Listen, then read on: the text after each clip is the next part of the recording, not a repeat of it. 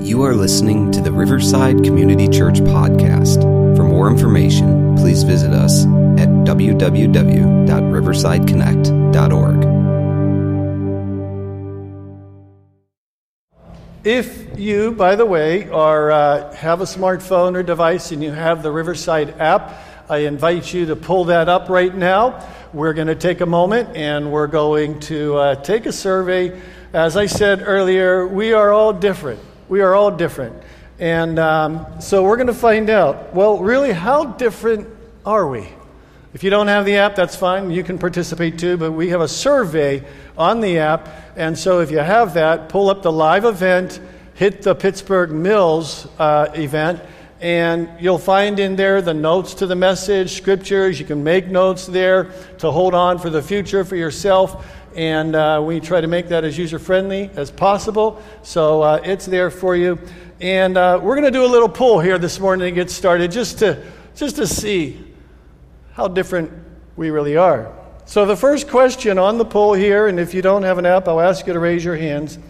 I prefer mornings or I prefer evenings. If you're, and you have to pick one or the other. If you're a morning person, hit morning. If you're a night person or an evening person, hit evening. And uh, if you don't have an app, I'm going to ask you, how many of you are morning people? All right, how many of you are evening people? Whoa, okay, so hit that and vote.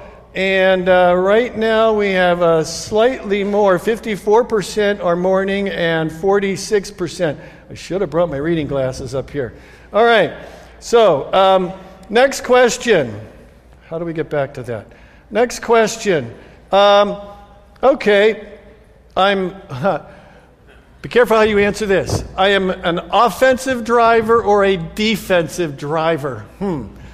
Pastor David made these questions, so if you don't like them, get mad at him. So, offensive, if you are sort of a proactive, you're going to get where you need to go, and you're going to, you know, pass more people on the highway than have people pass you. Maybe that's a way of thinking about it, right? If, if you if you keep track of how many people pass you versus how many, then you are definitely an offensive driver. So um, go ahead, uh, offensive or defensive driver. How many of you are offensive drivers like me? All right. How many of you are defensive drivers? Vote on that. Uh, oh, more are defensive drivers. We're thankful for you folks. All right. So um, let's see. Next is, oh, this is easy. Vanilla or chocolate? How many vanilla people? That's why it's the most popular, right? That's the best. How many of you are chocolate people? Oh, man. All right. More chocolate than vanilla. I thought I was in the majority. All right, well, let's see. I have to go all the way back to the beginning each time. All right, let's go back to, um, oh, do you usually show up early or late? You know what? I think I can guess.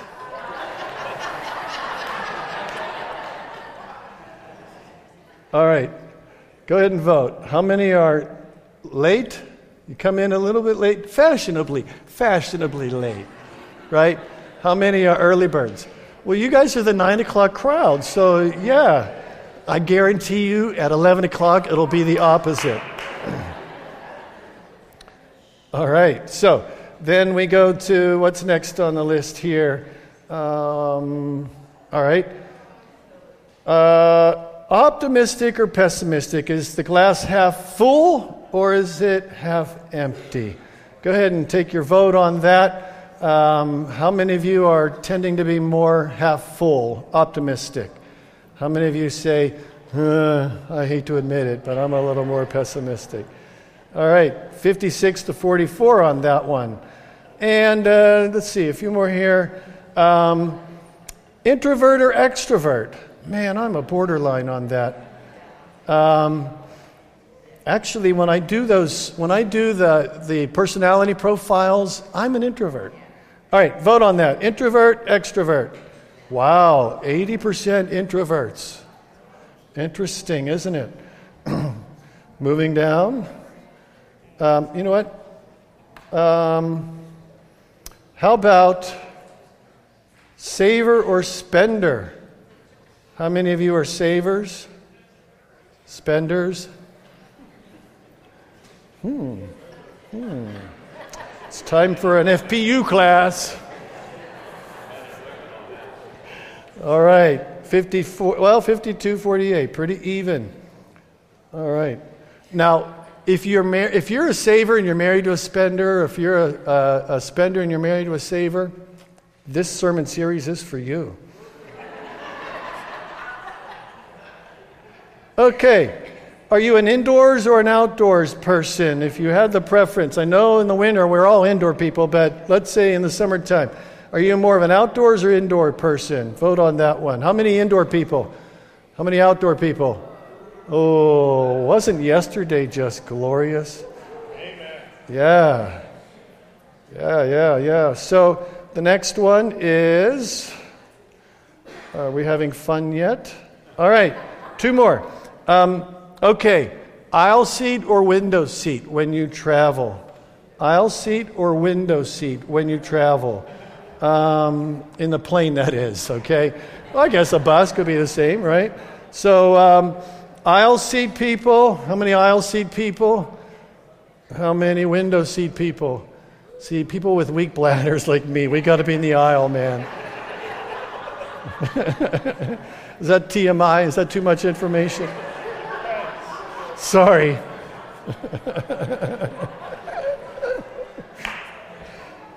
Things you wish you didn't know about Pastor Bill.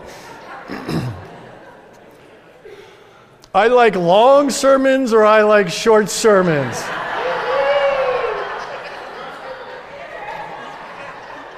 Vote. I want to see your vote.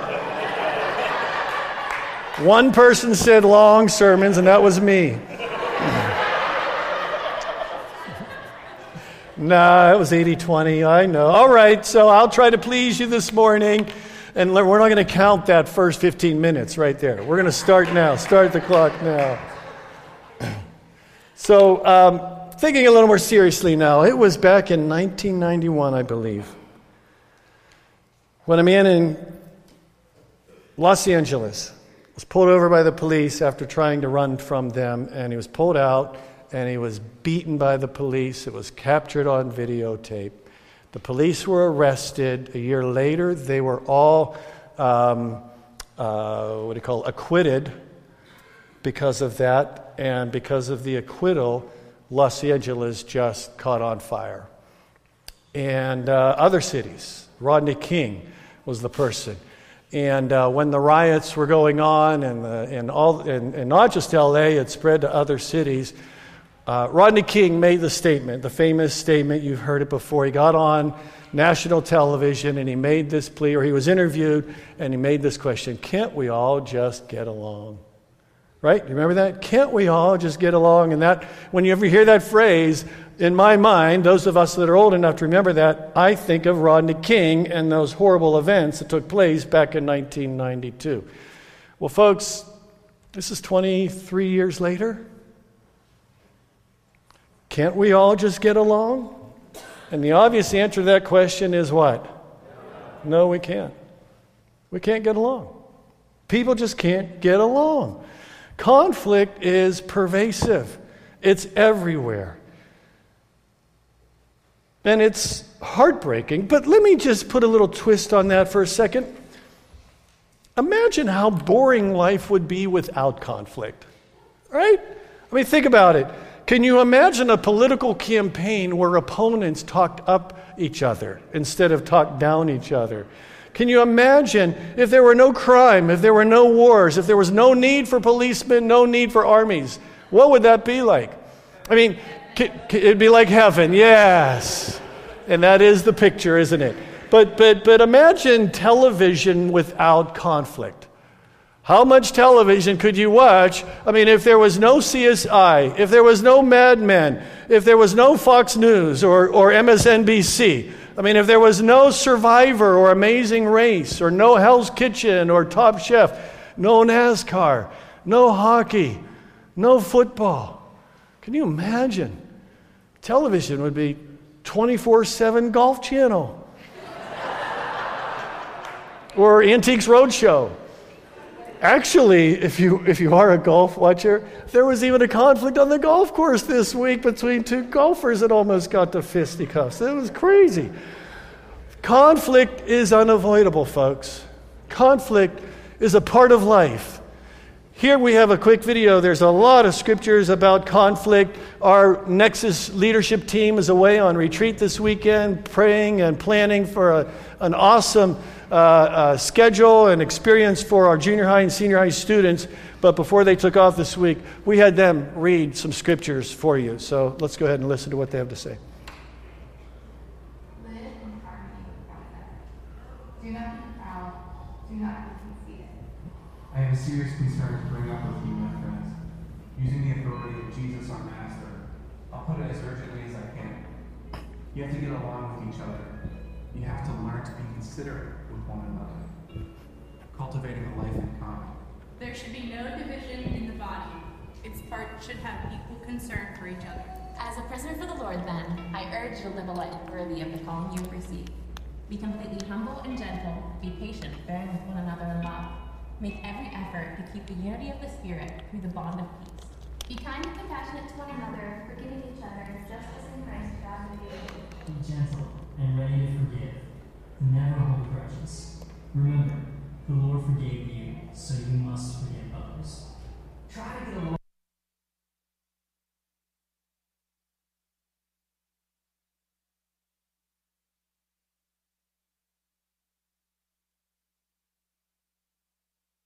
Each other, brothers and sisters, we will be judged.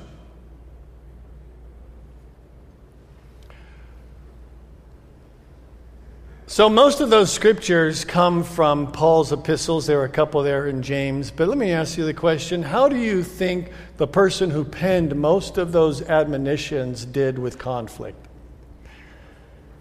You think he would do pretty well, wouldn't you? But I'm here to say, even Paul couldn't adhere to those words that he wrote all the time. If you have your Bible, turn to uh, the book of Acts chapter fifteen. Acts chapter fifteen.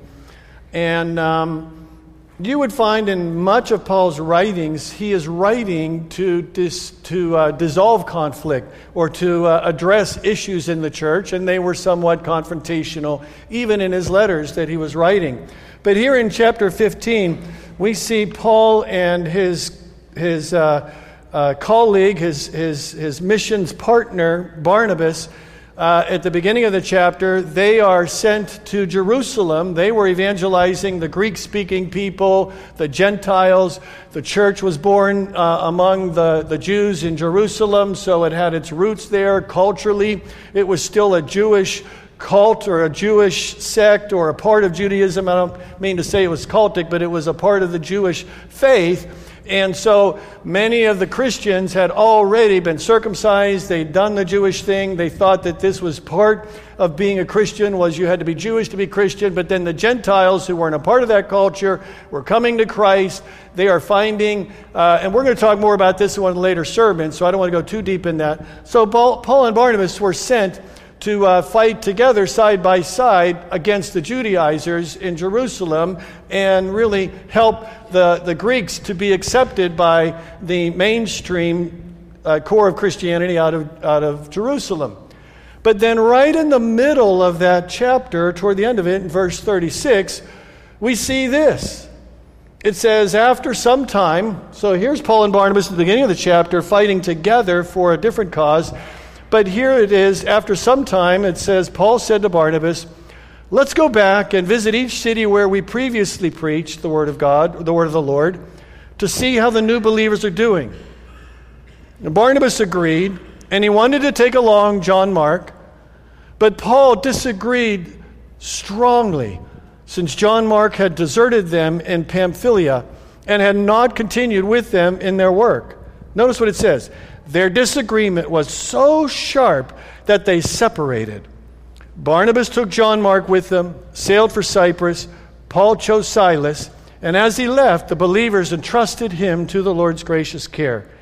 Then he traveled throughout Syria and Cilicia, strengthening the churches there. These two mature, brilliant committed Christ followers with a deep friendship, and I'll tell you a little more of the backstory to that in just a minute, but they were partners in missions. These two guys could not avoid a conflict that broke their relationship. And I have to ask the question, if these two couldn't keep together without conflict, is it not surprising for us that we have conflict with people? And sometimes it's with the people that are closest to us. So, Paul was a, well, let's talk about this. Why do we cause, con- what causes conflicts? Well, several things here in your notes, but, but the first one is simply this. We all have different perspectives, right? We see things differently. We all have two eyes, and they are your two eyes. They are not your spouse's two eyes. They are not your boss's two eyes. They are not your employee's two eyes. They are your two eyes. They see from a perspective. A perspective is a vantage point, and it is a point from one place, and that is your perspective. A point of view is a point from one vantage point. And Paul and Barnabas were very different. If you know their backstory, Paul came to Christ largely because of Barnabas. Barnabas was one of those early followers in the church in Acts whenever the Holy Spirit was poured out, and it talks about how everybody shared everything.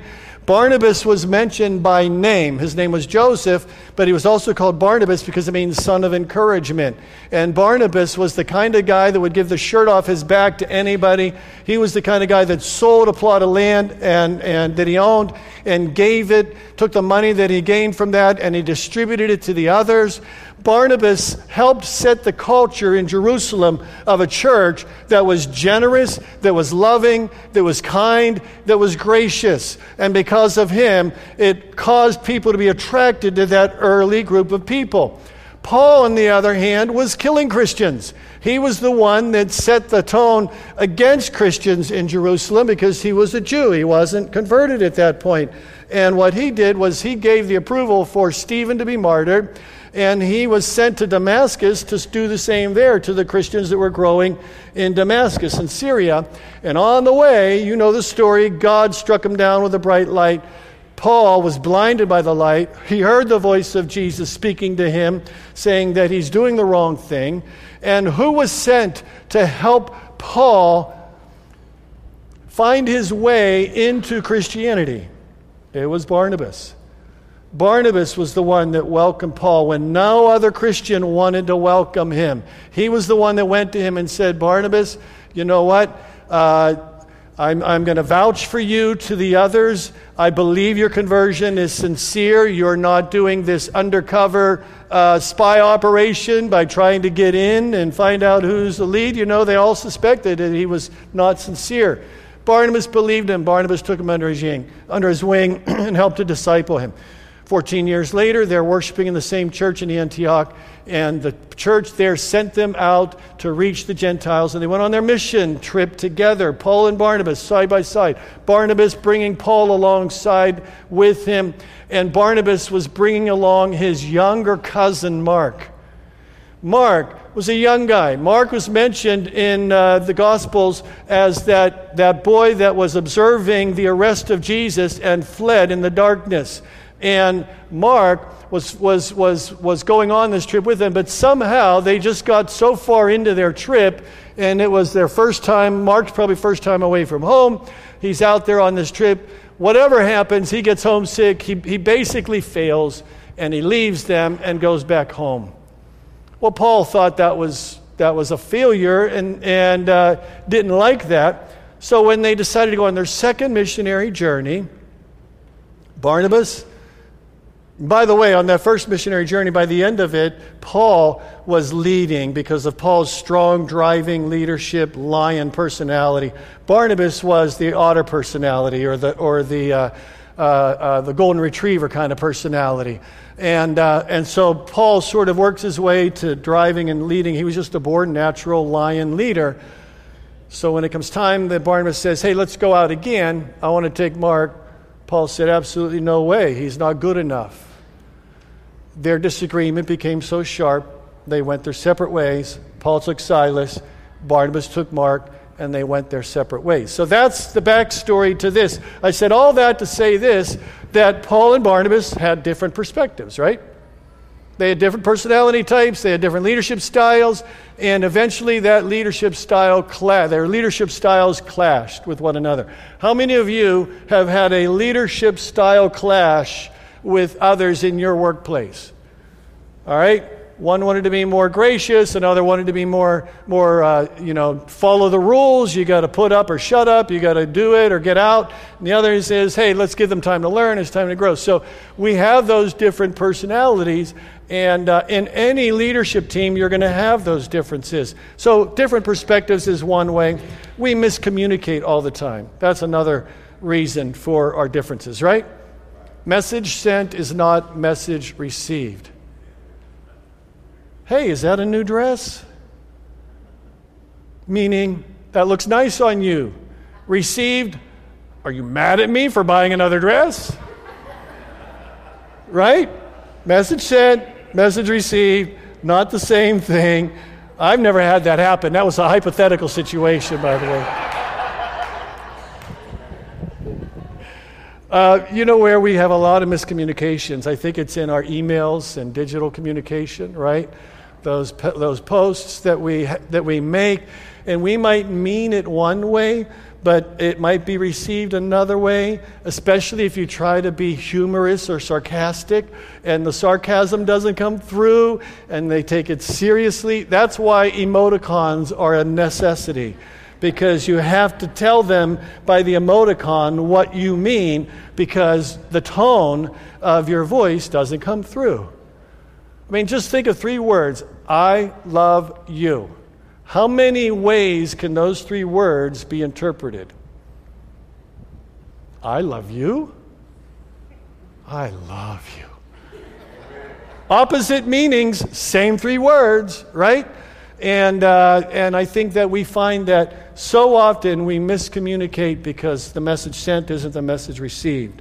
And that can happen in so many ways. Those wires can be crossed. Another way is we have these unspoken expectations, or we make assumptions.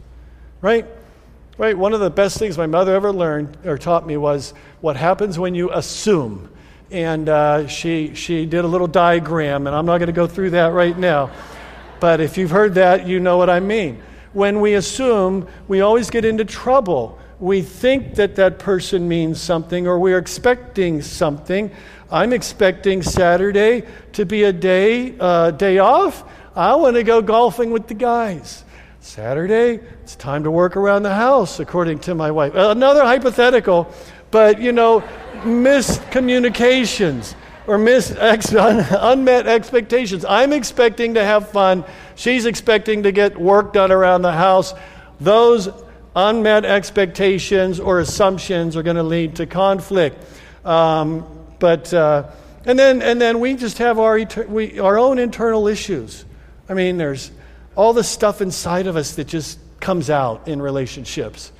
If I'm in a bad mood, sometimes it comes out in my relationships with others that I'm working with. I'm mad at myself and I got to take it out on somebody else. Or or maybe you've experienced that in your own life. And maybe sometimes what you're feeling from somebody else isn't really about you, but it just feels that it's coming at you, and there's something going on there. So we see why, you know, conflict can be caused for so many reasons. The fact is it's pervasive. The fact is we can't avoid it.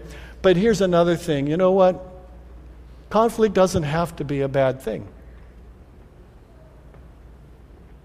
Conflict isn't necessarily a bad thing, because conflict is a red flag that says, here's an opportunity to solve a problem. Here's a way for us to work through an issue. Here's a way for us to see things differently. And if we can work together, maybe as a team, we can make it better. And conflict doesn't have to be a bad thing. There's fair fighting and there's unfair fighting. When when unfair fighting happens and you pull out the tactics and, and you bring up the past mistakes and you say you're just like your mother or your father, or you've always been in this way, or why can't you ever do this, and all of that, it, it, it's unfair and it's going to lead to uh, destruction. You're throwing fuel on the fire. But there's a way to have a conflict where it's a healthy thing. And it can be a very positive thing. And I want to talk about that for just a minute. But conflict is inevitable. Max Lucado once said, conflict is inevitable. Combat is optional. Conflict is inevitable, but combat is an option. You don't have to go to, to war over that. I want to show you a little graphic here. And uh, let's put that up. I wish I had a pointer. Anybody have a, uh, uh, uh, uh, a laser pointer? Um, what you see here is two axes. Uh, the vertical axis on the left is the assertiveness scale. The bottom, the horizontal axis on the bottom is the cooperativeness scale. And in this, what you see are different ways of dealing with conflict. And uh, on the bottom left, you see avoiding, okay? That's the person who is neither assertive nor cooperative. This is the person that says, I'm just going to ignore it and hope that it goes away. And it doesn't necessarily go away. This is the avoider, okay? And this might be your style of dealing with conflict. I'm just going to brush it under the rug. I'm not going to deal with that. Uh, and, you know, there are some things that are problems to solve and some things that are just tensions to live with. And maybe sometime this is the right way to deal with something because it's just a tension we have to manage and it's not worth going to war over, not worth fighting about. It's a minor issue. But when you are an avoider, it's a lose-lose proposition because the problem still exists. You understand that? It's a lose-lose situation. Going across the bottom to the right, the next person is the accommodator. This is the person that says, let's just get it over with. I would rather let you have your way than keep fighting. So I'm going to give in and let you win. It's a lose-win situation. Uh, this is the compliant person who, who says, yeah, I, I, I can live without getting my way, and I'm going to let them win. And you might be that kind of a person. Um, then if you take the, the vertical axis to the top, you see the competing square there. That's the person that is highly assertive but low on cooperation. All right? This is the this is the controller personality. They're they're they're um, they're having to prove that they are right. And The the problem isn't solved until you see it my way and you agree with me.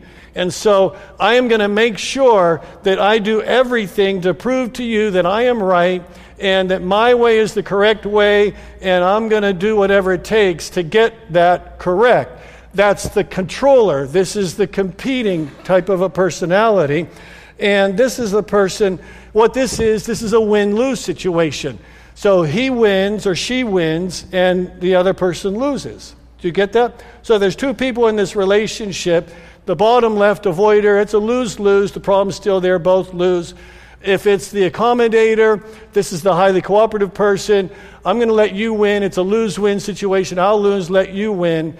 The comp- uh, the controlling person, the competing person, it's I'm going to win and you're going to lose, right? And so it's a win-lose situation. Now, if this is a relationship, in each of these scenarios, the relationship loses something.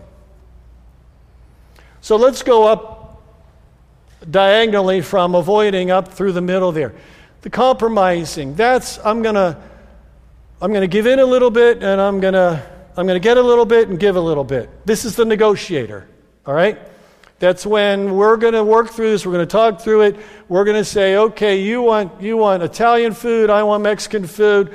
I'm right, you're wrong. We fight for a little bit, and then we'll say, all right, let's do Italian this week if you agree to do Mexican the next week. You know what I mean? That's a little negotiate. So what this is, it's a win a little, lose a little scenario. Well, you see up at the far right there is the uh, the ideal. This is the collaborative style. This is...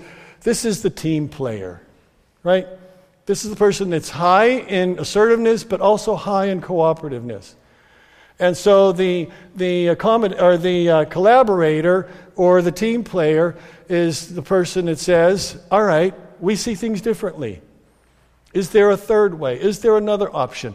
How can we do this? Let's work together. We're a team here. Let's not let this get in the way. We're going to look at this and see, well, what's different about us and why do we see things differently? So you're going to be able to be assertive and, uh, and, and make your point of view, but you're also going to be cooperative and listen to another perspective, and you're going to work together as a team, side by side. So these different Uh, everybody, uh, and there's a survey that you could take that you could answer a bunch of questions and find out which style you have, because generally we all sort of fall into one of those areas. And uh, in fact, it's great if you do that with a team, at the workplace or even in your in your home. If you answer, do that survey and you find out, well, this is my style. What are the strengths of that style, but what are the weaknesses of that style? It's good to know what other people's are. So if you have a person on your team that is an accommodator, and uh, that person sits in meetings and never speaks up because they just don't want to have conflict, if you're the team leader, then you need to say, all right, everybody, let's hear from so-and-so. What do you think? And you got to bring it out of that person. Let's work as a team here. Do you understand that? So so there are different styles of conflict. It's unavoidable. It's pervasive. We're all going to have conflict. We're all going to have conflict. And so as we as we wrap this up here this morning, I just want to ask you some things to uh, get yourself thinking about the conflicts that you might be having. In fact, in your uh, in your bull, in your uh, handout today, there are a bunch of questions. We're not going to go through all those right now, but I want you to take this home with you, right? Take that home with you. Take it to work with you. Talk about it. And these are the kinds of questions that that you might need to ask in order to say, you know, how can we work through this? So I think one of the first things that we can do, if you're writing down, let me just summarize it in four simple questions. First thing I think you need to do when you're having conflict is ask the question, what are we arguing about? For too long, we argue and we argue, and then we realize we're not even arguing about the same thing because it gets, you know, below the surface. Our feelings are hurt. I'm in a bad mood. You know, if you say what the problem is, then nine times out of ten, if you if you name the problem, and if it's not you are the problem, that's not how you name the problem. The problem is, I, you know, we see things differently. That's the problem. You see it this way, I see it that way. It makes you feel like this when we go this way. It makes me feel like that when we go this way. Let's identify the problem without it being personal. Name it. Name the problem. But then what I think you need to do is think about yourself. Ask, work through those questions. How can I better understand the other person's point of view? How can I better be understood by expressing my point of view in a diplomatic, non-offensive way? Think about the other person. Put yourself in his or her shoes. Try to imagine what it is that they're seeing that you're not seeing, or what they're feeling that you're not feeling. And then think about the relationship and ask yourself, is this worth breaking our relationship? Is this something that we need to have a necessary ending about?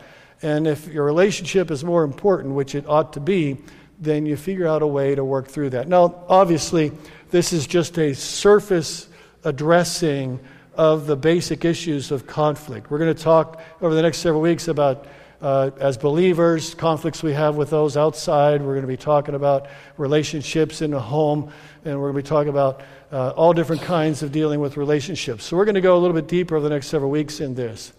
But I want to ask the question, what happened with Paul and Barnabas? Well, they went their separate ways. But later on in Paul's writings, we hear him refer to Barnabas in First Corinthians nine six as a fellow worker who shares his life and his labor. After they had their heated disagreement and they went their separate ways, they had some time to think about it. And they realized, Paul realized that Barnabas was far more of a help to him than a hindrance to him. That Barnabas was a mentor and a friend to him. And though they didn't work side by side from then on, their relationship was healed. And in fact, in Second Timothy, what's really interesting, Paul's last final letter when he's in prison waiting to be martyred, and he's all alone, and many people left him. He writes there, and uh, he's telling Timothy, his, his son in the faith, he says, Luke alone is with me. Luke was the one that wrote Acts and followed Paul around and worked, went with him whenever they had the split. And then he says, get Mark and bring him with you, for he is very useful in serving me. So even Paul had a change of thought about Mark. Who was Mark? Who did Mark end up? This, this, this young guy that wimped out on the first missionary journey. Well, he went back to Jerusalem, and he started hanging around with Peter. He became Peter's interpreter to the Gentiles. He became Peter's writer. Mark was the one who penned the Gospel of Mark. This guy that failed in missions was a writer. He was an intellectual. He was an interpreter. And Mark is really Peter's gospel. Mark is Peter's message to the church through Mark's penmanship. So I find that very interesting. And even Paul at the end of his life said, I need Mark. I need him now. Well, not only that, because of their separation, the church grew because now you had two people going on mission fields separately than one mission team together. And I can't tell you how many churches started because of a conflict in the home church. I'm not promoting that. I am not wanting that. But that happens. And there's a conflict of leadership styles in a church.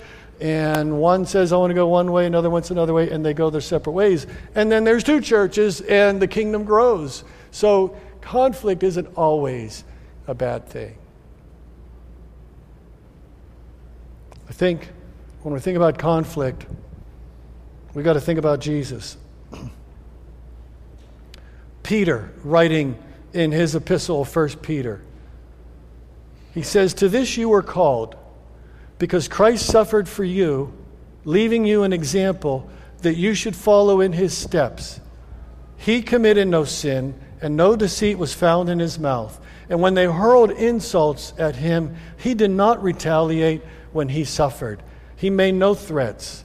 Instead, he entrusted himself who judges justly. Conflict, resolving conflict, means at times that you need to die to yourself, that you do need to accommodate, you do need to compromise. Sometimes you do need to even avoid it. But even in those senses, times when you're feeling the injustice of it all, you can say, you know what, now I know a little bit more what Jesus went through. And it was through his losing his life that the kingdom grew, that the church gained. And that doesn't mean that you don't fight, you're reaching that uh, that accommodating part or the um, uh, uh, co- um, collaborating. Uh, you need to get there, but sometimes it means you have to give up a little bit to win a little bit. The bottom line is this: Paul and Barnabas, their breakup wasn't forever. Their friendship wasn't ruined. In your marriage, you, if you haven't learned this by now, will have conflict. If you're not married yet, you're not going to marry a perfect person. You know why? Because they're not marrying a perfect person. In your workplace, you're not going to see eye to eye. You're going to have differences, and you're going to have conflicts. It's inevitable. But really, when it gets down to it, don't let today's conflicts ruin tomorrow's relationship. Have conflict. Keep it fair. Deal with it healthily. Realize it's normal. It's normal. It's a part of living with somebody else or working with somebody else or having another friend. You don't always have to have your way. Let others have their way sometimes. You don't have to stop having your own individual thoughts and perspective, but you do have to develop the art of sometimes agreeing to disagree, because there's no room for hatred. There's no room for jealousy. There's no room for discord or disunity in the family of God. These are not the marks of Christ's followers. So don't lose respect with the other person. And then maybe one simple last thought. When you are having conflict, there's friction. Friction makes smoke, right? Where there's smoke, there's fire.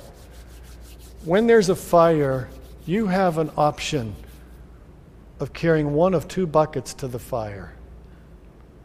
And you need to ask yourself, when there's friction, which bucket am I bringing to this fire? Am I bringing fuel and throwing it on, or am I bringing water to douse that? And so when you feel that friction, see that conflict, ask yourself, what bucket am I going to bring to this? Can I bring a bucket of water, work with this person, work through it, and make it better, turn it into something good? Amen? Amen. Amen. Well, I wonder, what would others say of you when you've had conflict? Would they say that you've handled it maturely?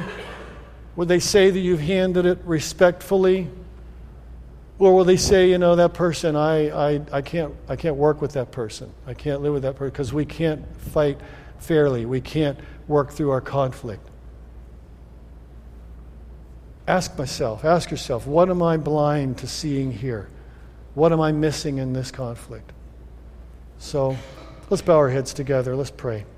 Lord, you didn't come to this world because it was perfect. You came because it's fallen, and we are all fallen.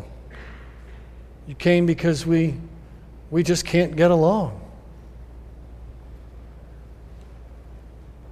That's not an excuse, however. Help us, Jesus. Help us to learn how to clearly communicate with other people. Forgive us for the assumptions that we make. Forgive us for our pride and our arrogance and our selfishness and and and, and our lack of concern and respect for the others that we're in conflict with, for the insults and the complaints and all the ways that we, we hurt rather than heal the relationship by the way we have conflict with others. So God, grant us the ability to see other people's viewpoints. Help us to treat others with kindness and humility and gentleness and love and respect. Help us to do everything we can to do as the Scripture says, maintain unity through the bond of peace. And we need your help to do that, I pray. In Jesus' name, amen. Amen. Thank you for listening to the Riverside Community Church podcast. For more information, please visit us at w w w dot riverside connect dot org.